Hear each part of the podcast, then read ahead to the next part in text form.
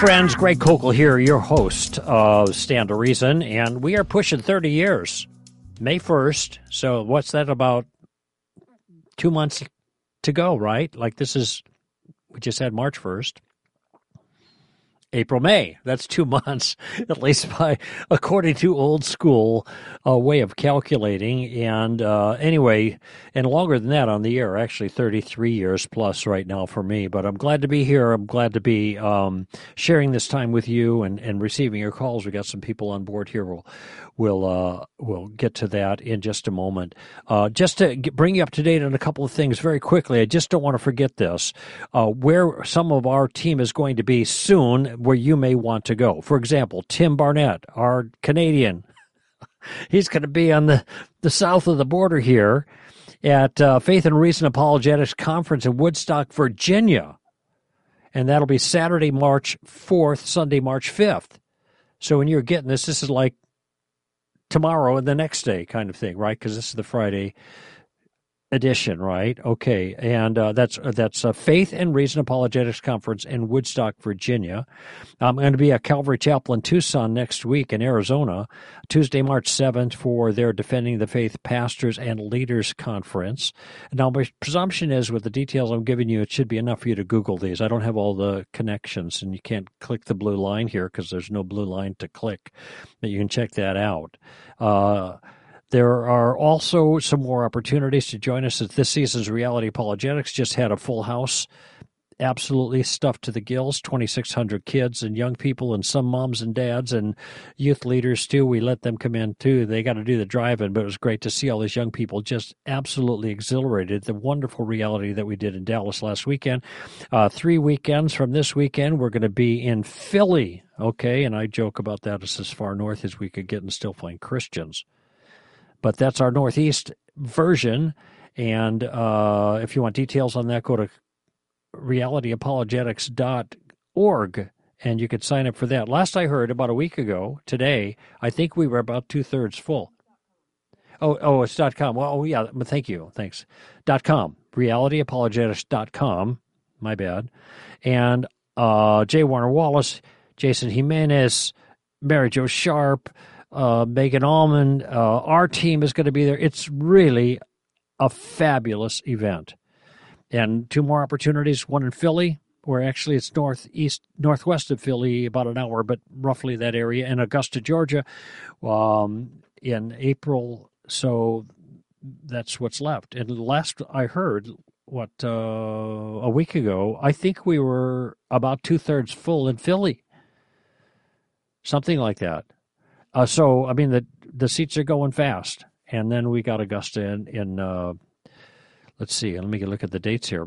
Philly is March 24 and 25th, and Augusta, Georgia, April 21st and 22nd. So that's what's left for this season, and I'd love to see you there. All right. Now, when I was uh, in Dallas last weekend, usually on Saturday morning we get to meet with we get put out a, a, nice little breakfast for a lot of people who are partners with us at Stand to Reason. We just bring them up to date on a couple of things. And and I, I, I, was reading the night before, before I went to bed, and I don't always read the Bible before I go to bed, but usually I try to hit a couple verses, a psalm or something, maybe some proverbs, just for me to think about. Close my day off with the Lord, thank God for the day and some of the things that took place. And uh, I was reading in First Peter. Now I like First Peter for a number of reasons. Uh, for one, it is the I think it is the New Testament book most dedicated to the issue of suffering and uh, suffering by various trials. First couple verses, it uh, let's see where it uses that phrase. Various. In this you greatly rejoice, even though now for a little while, if necessary, you have been distressed by various trials. But it's not just various trials. There's a lot of direct persecution and suffering that uh, that Peter addresses in there, and he he actually says, "Why why are you surprised at the fiery ordeal among you, as if something strange were happening to you? No, this is normal. This is ordinary. Jesus suffered, just as Jesus suffered in the flesh. Arm yourself for the same purpose." For those, that's chapter 2. Chapter 4, those who suffer according to the will of God, entrust yourselves to a faithful creator and doing what is right. So there's a lot of acknowledgement of the fact of suffering and spiritual uh, challenge Your, de- your adversary, the devil, prowls about like a roaring lion, seeking someone to devour, but resist him. Firm in your faith, knowing you're not alone. Your brethren in the world are suffering in much the same way. So it, it addresses a lot of it. And for Christians now who are facing more suffering from the world, more challenge, more canceling, more lost jobs, more hostility, more marginalization because merely being we are merely being faithful to Christ. Uh, this book is a good one. Lots of good stuff in this book.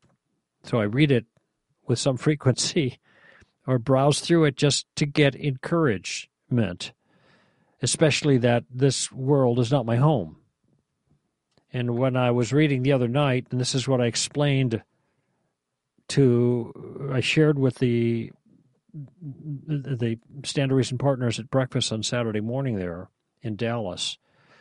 Just as I read the first couple of verses, something stood out for me, and I, I in a way that it hadn't before. Peter starts, verse one: Peter, an apostle of Jesus Christ, to those. So from and to, from Peter and to. Who's it to? Those who reside as aliens scattered throughout Pontus, Galatia, Cappadocia, Asia, Bithynia, who are chosen according to the foreknowledge of God the Father by the sanctifying work of the Holy Spirit. And he goes on and talks about the special selection God has made of us, his own.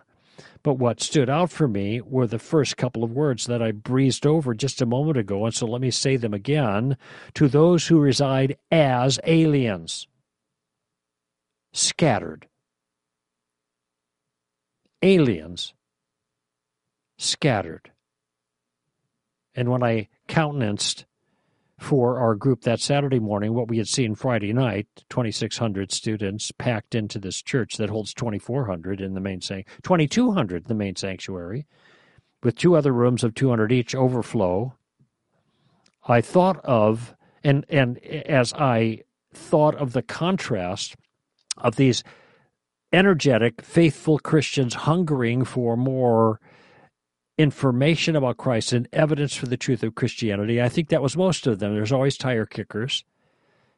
People are dragged there by their friends or their parents or their youth leaders or whatever, or maybe curious. But mostly believers looking to be equipped. Aliens scattered. They are in a foreign land. They are behind enemy enemy lines they're in hostile territory. And this never more true than it is now, and getting more so as every day passes. Just talked to a friend earlier before the show who was here in the office.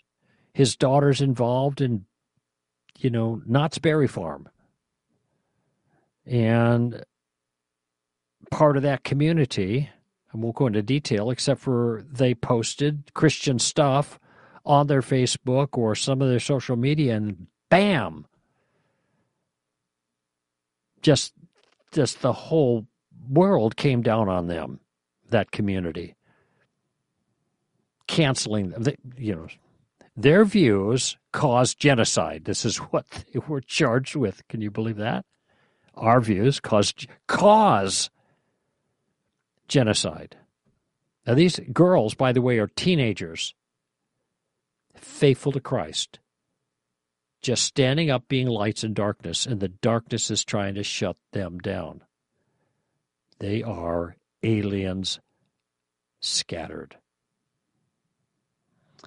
When you look at the population, now we are together as a body of Christ. We need each other. We encourage each other. We build each other up. That's what the show is for. That's what Stand to Reason is for. That's what your local community uh, gatherings, the body of Christ, the called out ones, the ecclesia called out from the world to gather together on a regular basis for teaching, for training, for reproof, for correction from the word, encouragement from the body to face as aliens the onslaught of a dark and hostile culture. Now, when I grew up, and even when I became a Christian, it was not like that. The culture was largely pro Christian, or at least thought favorably about Christianity and Christian people. Then it drifted into a neutral phase, and now it is extremely hostile. And I mentioned before about the um, the oppression by ideology. Just because we believe differently from the, the rest of the world, because we advance our views, this is an act of aggression against them. This is the way it's viewed. This is why we get canceled. This is why we're called what we're, we're called we're charged with with uh, endangering people with genocide because of our beliefs. Really, that's crazy. Nevertheless, this is the way Christians are being characterized, and so we are aliens and we're scattered. It's okay. And that's what Peter's saying. It's okay. Because you have been secured in a, a, a inheritance as a result of the resurrection. He has caused us to be born again to a living hope through the resurrection of Jesus Christ from the dead to obtain an inheritance which is imperishable. No one can cancel that. No one can take that away. Undefiled and will not fade away, reserved in heaven for you. You who are protected by the power of God through faith for a salvation ready to be revealed in the last time. and then he says, In this you greatly rejoice, even though now, for a little while, if necessary, you have been distressed by various trials, so that the proof of your faith, being more precious than gold which is perishable, even though tested by fire, may be found to result in praise and glory and honor at the revelation of Jesus Christ. And though you have not seen him, you love him. Though you do not see him now, but believe in him, you greatly rejoice with joy inexpressible and full of glory. Boy, that's a great section of scripture, isn't it? It's all First Peter chapter one. That was the first eight verses. The ninth being obtaining as the outcome of your faith the salvation of your souls. That's what counts. It's the eternal benefit not the temporal difficulty or hardship or suffering. Now, um, just noticed something that grieves me. We had a caller on board and he faded out, died on the vine, but I remember his question. And the question was, How does Satan tempt us? Or that's what you put up, right, Amy? So, um, trusting that our erstwhile caller, former, not anymore, will be listening. Let me say something about that. Um, what a temptation is is an inducement to do something. So, uh, in this case, since we're talking about the devil, uh, the temptation is an inducement to do evil. Now, um, God doesn't tempt us in that way. James makes this clear in James chapter 1. God does not tempt us or induce us to evil. He doesn't prod us in that direction. It is the devil that prods us in that direction, and he does it in a, in a variety of ways. Um, but I just want to mention, though, that when James talks about prodding to inducement to evil, he mentions not the devil, but the flesh. That the flesh is the thing that is is animated inside of us that the devil, in some sense, has access to to incite. And so we cooperate with him. Now, in the case of Jesus at the temptation, we saw how the devil tempted him. Do this, do this, and do this, and you'll get something for it. Each one was a, a, an enticement of sorts to do something that he ought not do, but the promise was he would get something valuable as a result of that. Now, Jesus didn't have the flesh. He didn't have this desire to cooperate, but he still had the temptation. And even though he didn't have the flesh, doesn't mean that the temptation didn't have an appeal.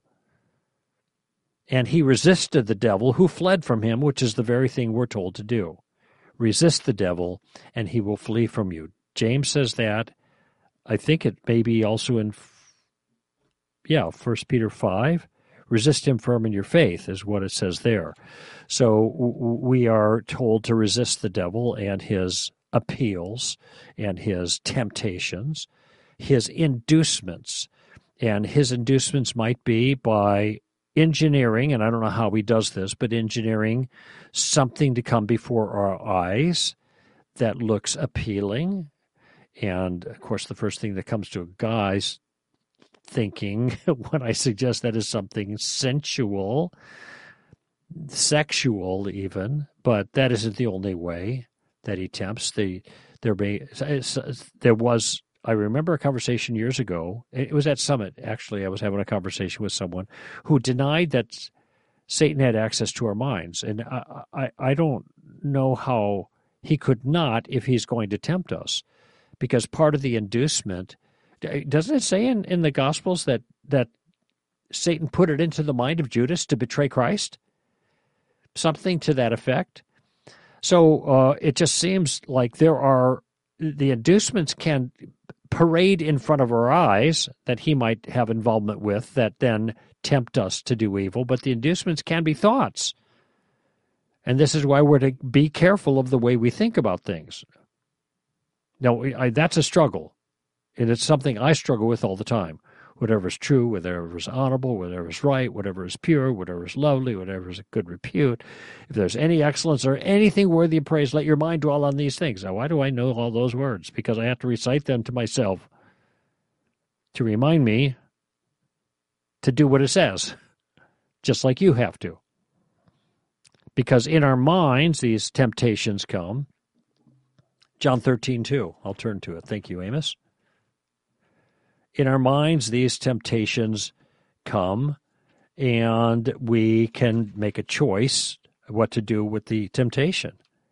Put it out of our mind or dwell on it and follow it in some measure. Then our flesh chooses to do that, and we're hooked by the devil's temptation. The flesh chooses to do evil, and sin is accomplished. John 13, 2. During supper, the devil having already put into the heart of Judas Iscariot, the son of Simon, to betray him, Jesus then washed the disciples' feet. There it is. So he does have access to our minds. So I would say visibly and also in our minds, but it's more our minds than anything else. Because, you know, I mean, there are all kinds of stuff that happen around us. Here I am in the office, there's nothing bizarre that tempts me to sin, but in my mind, I can go all kinds of places and I don't mean just central places, I mean all kinds of other places that have to do with relationships and people and evil thoughts and self centered things and pride and all kinds of stuff there. So that's how Satan tempts us, all of those ways he gets in. So sorry I missed my caller. I don't know what his name is, but I hope that helps. Resist him firm in your faith and resist the flesh. Boy, they're nasty, though. It's a struggle. The whole Christian life is a struggle. This September 28th, I will be 50 years in Christ. And it's still a struggle all the time. Doesn't mean I'm not victorious, characteristically, not always, but characteristically I am. That's because of the Lord. But the struggle is there, and it will always be there until the resurrection, because the flesh doesn't get resurrected. that fallen self, whatever it is, those tendencies as a result of the fall that that uh, beset us. No, we don't carry that with us. We leave that behind, thankfully, but it's going to be there until the end. That's why we have to have our guards up. All right, let's take a quick break, and we'll come back for your calls on Stand to Reason. What if I'm wrong? Have you ever asked yourself that question? There are times when we feel confident about our convictions, but there are other times, if we're being honest, when we encounter doubts that leave us wondering if we got it all wrong. This has caused many to deconstruct their faith. If you can't give a why to your faith, you won't be able to give a why not to your doubts. In other words, if you don't have a Christianity anchored in what's true, you will always be at the mercy of your doubts. That's why we're excited to announce this year's reality conference. Our theme is Seek and You Will Find. We will equip students to navigate their doubts by seeking answers to their toughest questions. Because when you seek answers, you find truth. It's time to examine the foundations of our faith because a strong faith requires a strong foundation. Join us at one of this year's Reality Student Apologetics conferences. For more information, visit realityapologetics.com.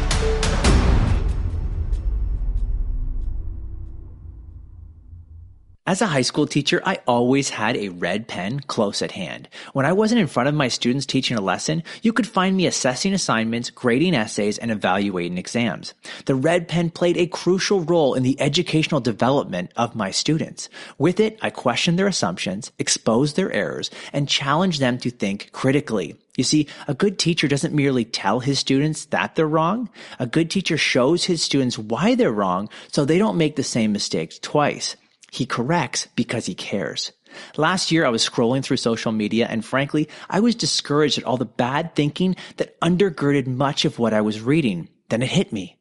What if someone applied the red pen to this flawed thinking? And red pen logic with Mr. B was born. In the last few months, red pen logic has grown in popularity. Through our engaging and shareable educational graphics and videos, we are helping people, especially young people, assess bad thinking by using good thinking. And we have a lot of fun in the process. So here's your homework assignment. Like the Red Pen Logic Facebook page so you don't miss our next graphic. And subscribe at the Red Pen Logic YouTube channel so you don't miss a single video. Class dismissed.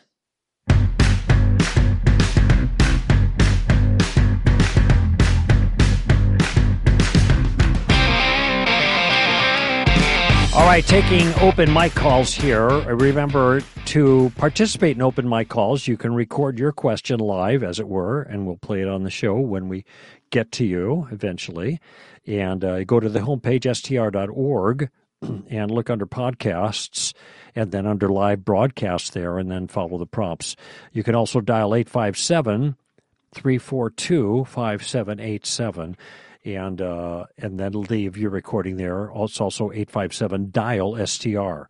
Uh, what I haven't done in a while is given the phone number for the show so you can actually talk with me and interact with me. So let me do that 855 243 9975. That's 855 243 9975. You can call anytime that I'm here, which would be Tuesdays from uh, 4 until 6 p.m.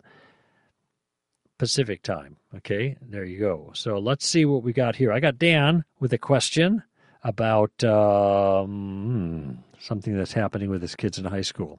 Dan? Hey, Greg, this is Dan. I'm a longtime listener. Listened to you on KBRT back in the 90s wow. when I lived in Southern California. Wow. Recently, I rediscovered you in the world of podcasts. Mm. Thanks so much for your ministry to us all for so long. Mm.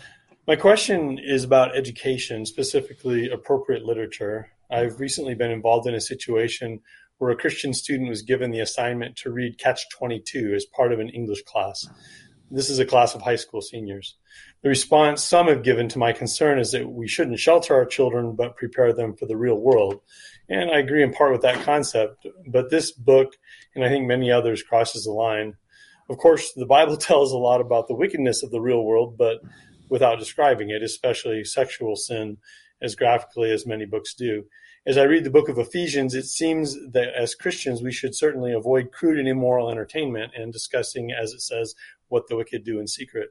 So, how do you see an appropriate way to prepare our children for the real world without resorting to such graphic depictions of sin in such books? And as a follow up question, how do you recommend addressing this concern to a school, and in this case, a private school?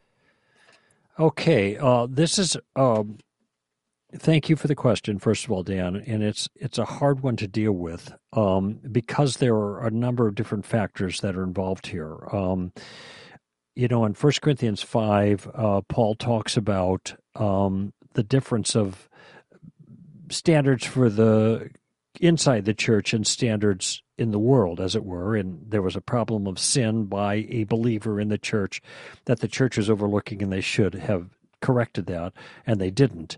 But he makes it clear, too, you know, we don't we don't want you to go out of the world and isolate yourself from non-Christians because that would mean you're you're out of the world that you are sent into to reach. But that world is a seemly seemly? Seamy. That's the right word. An ugly world. Okay. Um, and uh, it's nasty and dirty. Guess would be good words to use to describe it. Um, in my own household, for example, you, you you can't watch a movie hardly unless it's a Pixar or something like that that doesn't have questionable language in it. Now, I've said to my girls when they want to watch a movie at a friend's house or something like that, and they say, "Well, Dad, it doesn't have bad words in it." something like that. And I, what I say to them is, I'm not really that concerned about the bad words. I'm more concerned about the bad ideas. Uh, and those they can't recognize as readily as I can recognize them. Okay, so th- there's a sense in which some of the seaminess of the of the world, the bad language and stuff, it's going to be very virtually impossible to avoid if you're in that world. Now, if we're watching something that's got um, graphic sexual sin being depicted, well, this is where even the girls want the the DVD or whatever we're watching to be fast forwarded. Okay, and I'm with that. So they already have a sensitivity to that. Now, the ideas are another problem. And that's kind of a bigger concern. Now, what's it? Joseph Heller wrote Catch 22. I, I saw the movie. I didn't read the book and it's a it's a it's a I guess a significant piece of literature. Okay, I don't know about what kind of sexual sin is graphically depicted there.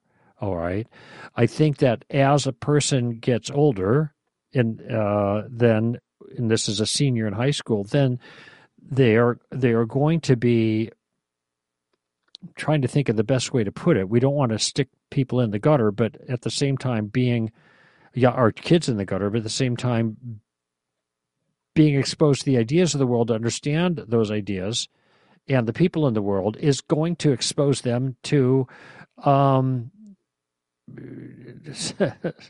I'm trying to think of the right words to describe it. You're going to get their, they're, they're going to get their feet dirty a little bit. Now, how dirty?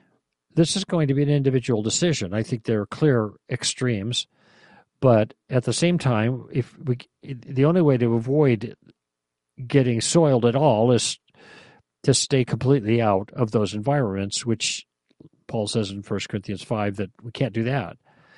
So, this is where I think a parent is going to have to make the decision based on the content in any given situation and also their own child's sensitivity. Now, acknowledging there are extreme examples. I mean, if there's just flat out pornography, forget it. It's, that's off the charts. All right. Um, so uh, a lot depends on what graphically depicted sexual sin looks like in Catch 22. And it might be that you read the book, except for those pages. You say, you know, this is not we paperclip them or whatever. We're not going there and your children understand that. It might be, you know, we're not going there for the whole book. Um, how do you deal with that with the teacher? I, I think that now this is countercultural right now, but it seems to me every parent should have the first right of refusal regarding what their kids learn. Teachers do not like this characteristically and we see this all with the gender stuff going on. Teachers think they know what's best for your kids, and they're going to do what they believe is best. That's upside down. They are in loco parentis. They are in the place of the parents temporarily and partially, but they're in the place of the parents, meaning that they represent the parents' interests while the parents aren't there.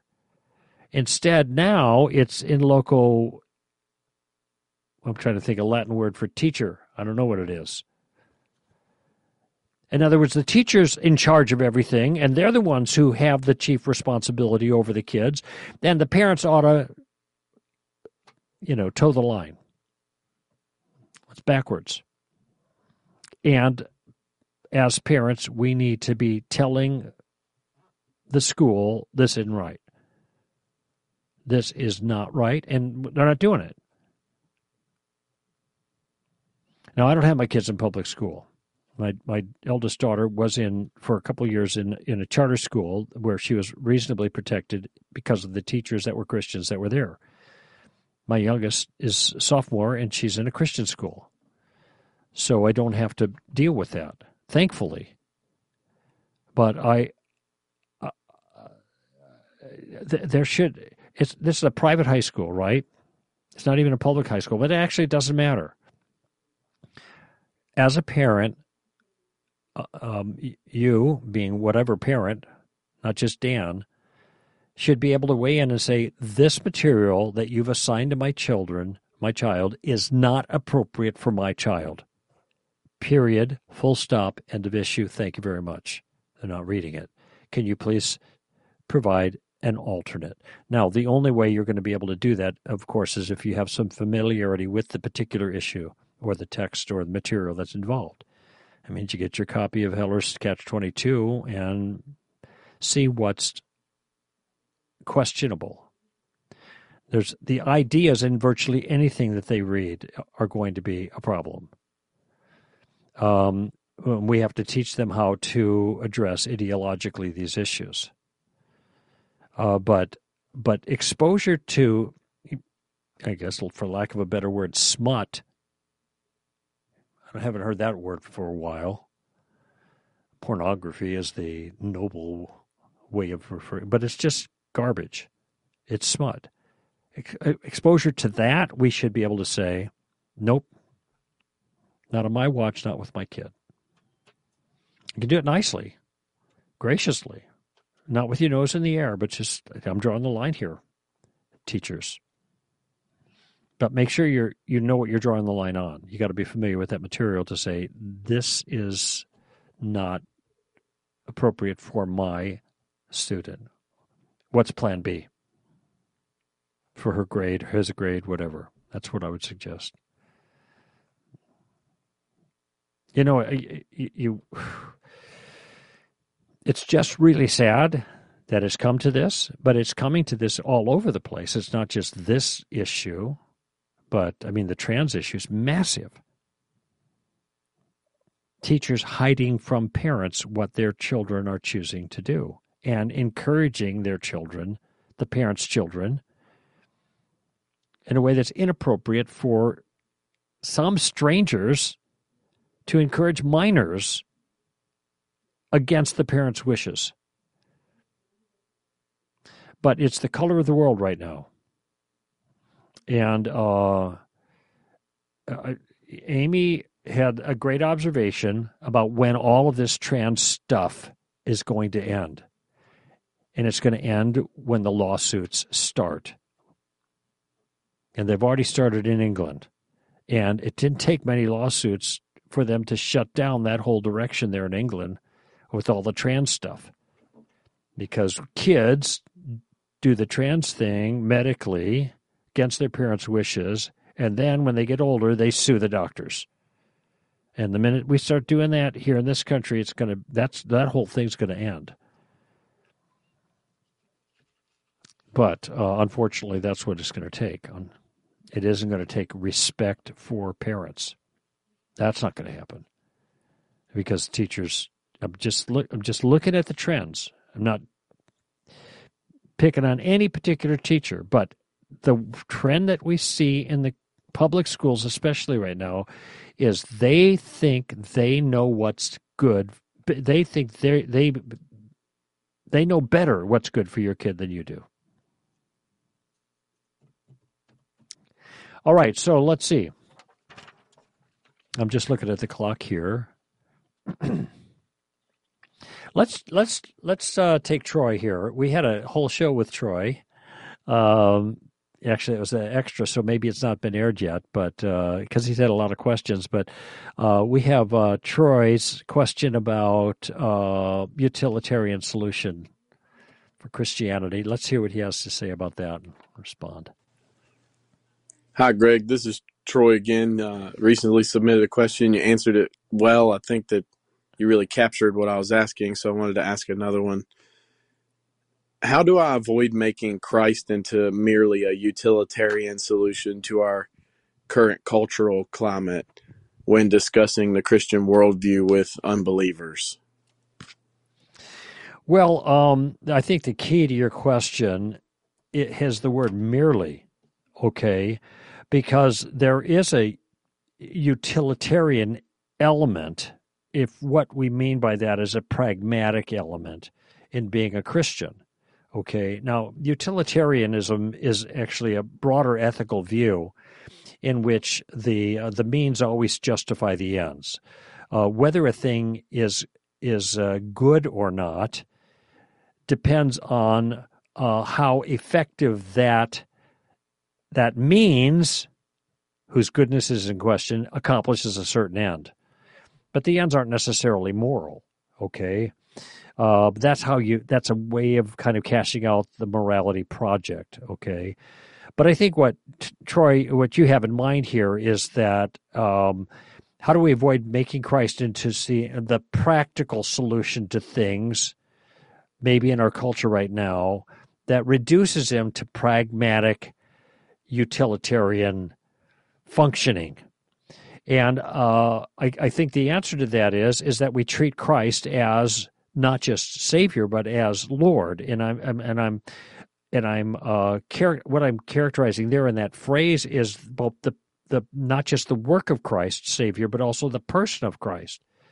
He is the Lord. He is Emmanuel. He is God with us. So we are honoring him as the Lord of all creation, with whom we have to do, to whom we are surrendered, and who we follow with our hand to the plow. Now, are there, in a certain sense, benefits to that, especially in light of our culture? Sure. There, there, there's a utility to that. There's a pragmatic element Jesus said, I came to give you life and life more abundantly. So he is he is inviting us back into the kingdom under the, the, the rulership of the Father in the world that God has made. It was set up a certain way in the beginning so that humans would flourish. We have rebelled and gone off, and we are not flourishing because we rebel against God's ways. We return back to his ways and we flourish. Now, the flourishing is somehow, to some degree, um, compromised, though, because we might live the way God wants us to live by obeying Him, but we also live in a fallen world that is hostile to God's ways, and consequently, then, we are, as I mentioned earlier, aliens scattered, aliens behind enemy lines, as it were. And uh, therefore, we, we are going to get the hostility directed at us from an alien foreign culture, alien to us and our values. So, flourishing, the idea that we are flourishing now as Christians needs to be qualified. We are flourishing in God's system, but the world system is against us, and so this is going to cause us grief and difficulty and hardship, like Peter says, you are now beset, if necessary, for a while by various trials. So we we take we we commend ourselves to the Lord. And again, this is Peter. If you are suffering according to the will of God, um, how does he put it? Commit yourself or commend yourself to God in doing, entrust yourself. That's how he puts it. Entrust yourself to a faithful Creator in doing what is right. There's our MO. Hey, this is tough. This is hard. Doesn't feel like flourishing to me. Well, you're living right. So you're bringing honor to God. You entrust yourself to God in the midst of the difficulty and, and do what's right before Him. Now, are there benefits? Yeah, there are benefits, but there are also costs. And Peter is quite candid about what those costs entail. Just as Christ suffered in the flesh, arm yourselves for the same purpose. And when he was being reviled, he did not revile in return. He did not return evil for evil. Okay, so there's all kinds of practical things there in that book.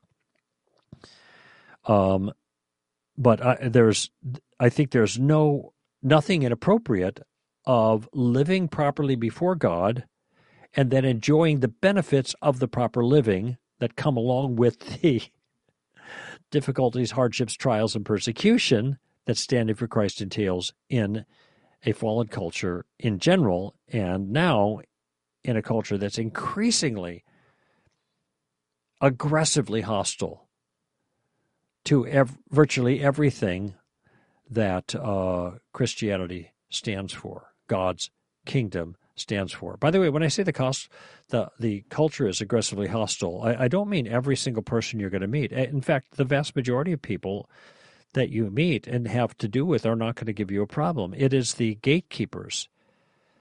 It's not just the academy, that would be the university, but also the whole public school system being pushed and run a lot of it by teachers unions that are all on board with all of this stuff. So that's one place not that all teachers are like that, but the teachers' leadership and the policy that the teachers have to go along with, whether they like it or not, or else they get canceled, that's going to be hostile to you. And then the film industry and the advertising. The, I mean, some of you, I didn't see this. I don't care to see it, but some of you saw the Grammys. And basically, the devil got a Grammy, right? Or was it an Emmy? Which Grammys. It was a Grammy. See, what do I know? Okay, the devil. Oh, oh, I mean, when I had when a, when one of my colleagues, Jon Noyes, gave a description of what he saw, he also wrote about it. It's, I think it's posted on our website. "The Devil is Real" is the title of his piece. Um, I, I could not believe it. It was like devil worship on the stage. In any event, so there you go, Hollywood, right? Got that. You got the legacy media, right? No duh. And you've got in a lot of ways the government um, participating in all of this as well. So w- w- the culture then is really the, the pressure of the culture is not determined determined by, by the rank and file. It's determined by the the doorkeepers and the, all the doorkeepers. Every single one of them is hostile to Christianity, to the Christian worldview, to God ultimately. And I, I think frequently of, of Psalm 2. You know, you might want to go there once in a while. The second Psalm. Okay? And it's uh, it starts Why are the nations in an uproar and the peoples devising a vain thing?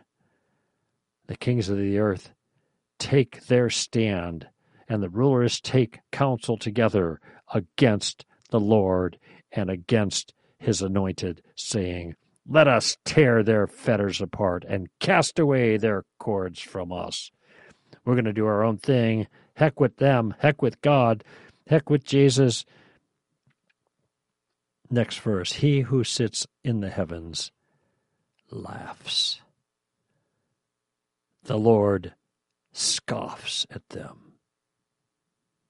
Then he will speak to them in his anger and terrify them in his fury, saying, But as for me, I have installed my king upon Zion, my holy mountain. Do you know who you're messing with? That's going to come. But this first few verses are so characteristic of our age. The nations are in an uproar the peoples devise a vain, vain thing. What vain thing? They think they're going to beat God. They take counsel together against the Lord and against his anointed. Let us tear their fetters apart. You're not going to rule me. Really? Okay. All right. So, uh, time for a break? Yeah, let's do that. And then we'll come back with more of your calls. Let's. Do you have a passion to train people in apologetics, but you don't know where to start? You may be interested in starting an STR outpost. STR outposts are local communities of Christians seeking answers to the hard questions about Christianity. Each outpost is led by a qualified director who trains others with STR content and curriculum in their local church. By becoming an Outpost director, you will be equipped with the content and coaching you need to lead your own outpost. We currently have more than 60 outposts across the country, and we're adding more each month. If you're interested in learning more about starting an outpost, or you want to find a current outpost in your area, visit str.org slash outposts. You can also email me, Robbie Lashua, at outposts at str.org. Friends, if you like this broadcast, I know you'll love hashtag STRask. It's our shorter 20 minute podcast where I am paired with the wonderful Amy Hall, and together we answer the questions you send us on Twitter. Hashtag STRask is released twice a week, Mondays and Thursdays, and it's only about 20 minutes long, so it's perfect to listen to on your morning jog or while driving around running errands or cleaning your garage or just plain loafing at home. Amy and I tackle your questions on theology and ethics and culture and lots more, offering our insight on the questions you're asking or the challenges you face. You can listen on Apple Podcasts or wherever you download your own shows. Just remember, send us your questions on Twitter using the name of the podcast, hashtag STRask. That's hashtag STRask.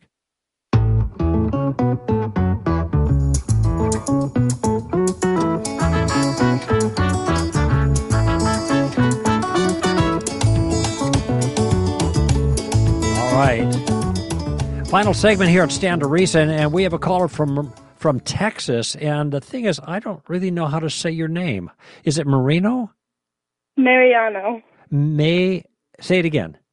Mariano. M- Marano?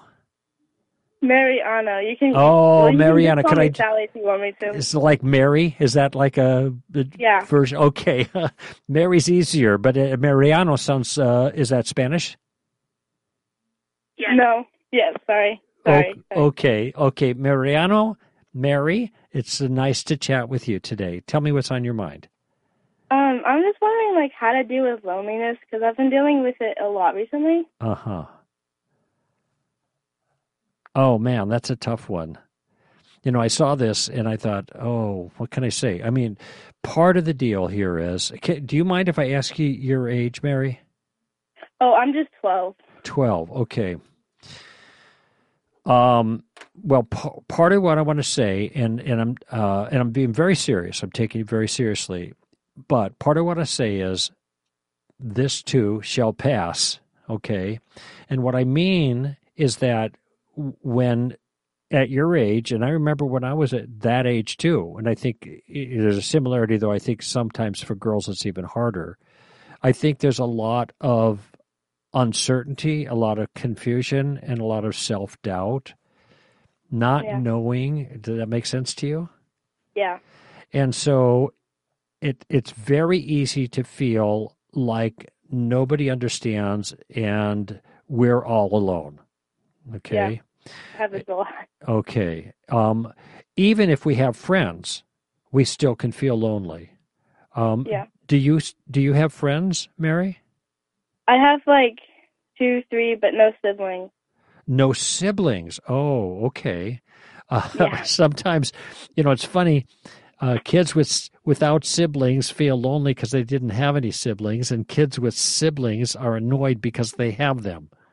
Yeah, I hear that a lot. Yeah. Well, I had four, and uh, Wow. you know, sometimes we got along and sometimes we didn't. I, I guess I was never lonely in my family with regards to siblings because they were around a lot. There were f- four of us who lived in we we actually had a, somebody who lived with us too so we had three boys and then someone else and we had four in one bedroom so we didn't get lonely in that sense but even when you have people around you like friends and stuff it's easy to feel like no one understands okay Yeah.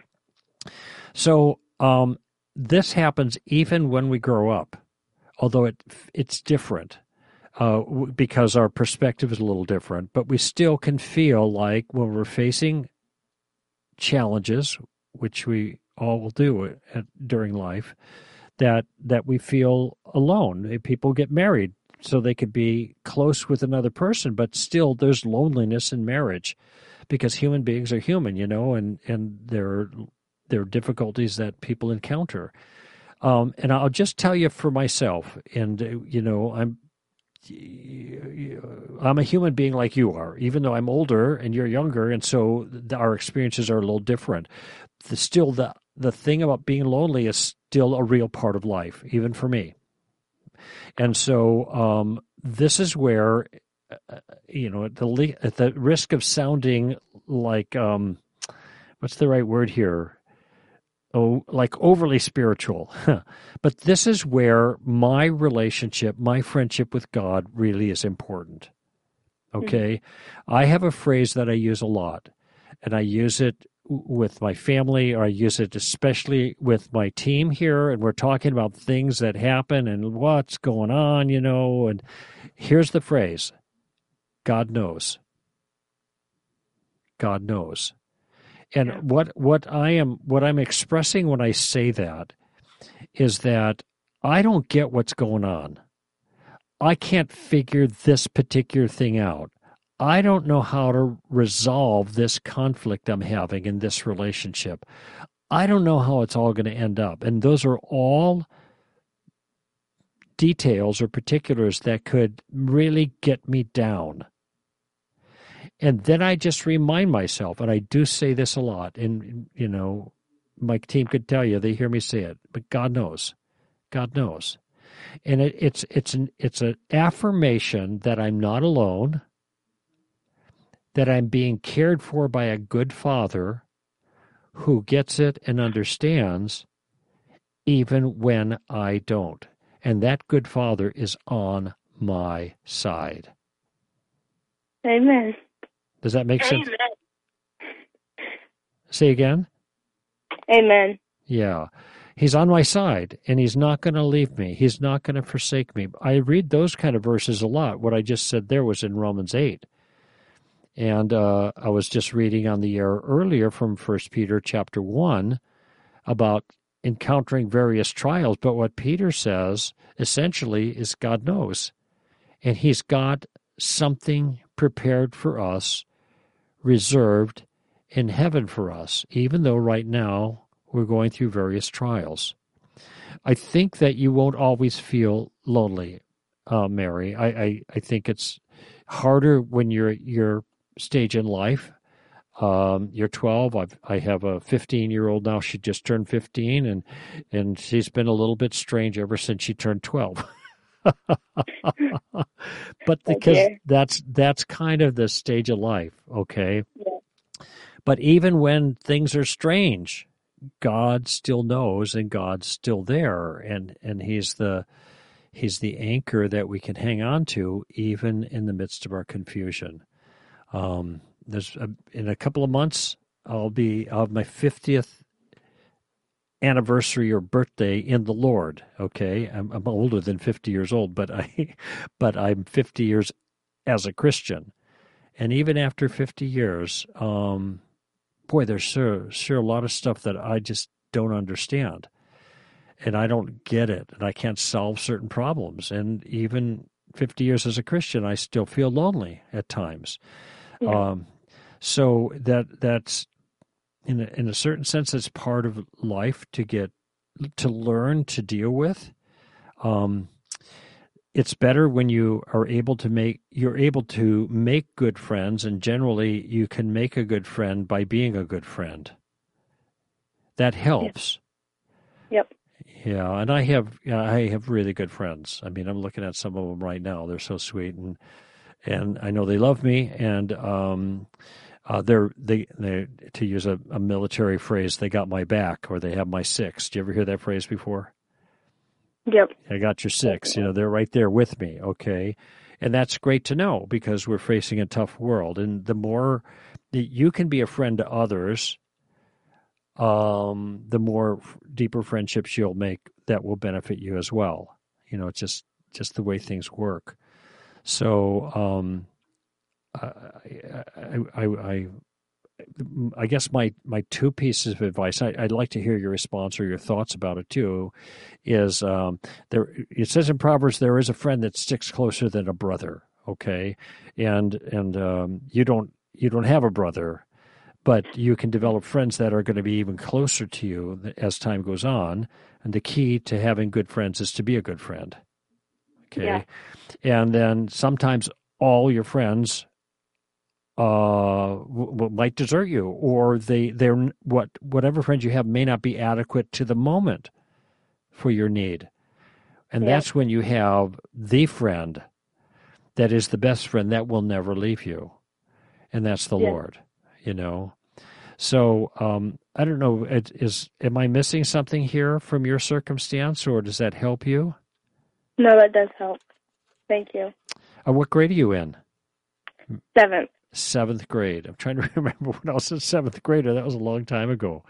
But I'm I, homeschooled too, so I don't go to public school. say again. I don't go to public school because Oh, Okay. Well, that that can be that can be good. Uh, I, things Yeah. could be worse in a public school, but I will tell you this, and I know this, and I just got a few seconds here to mention this.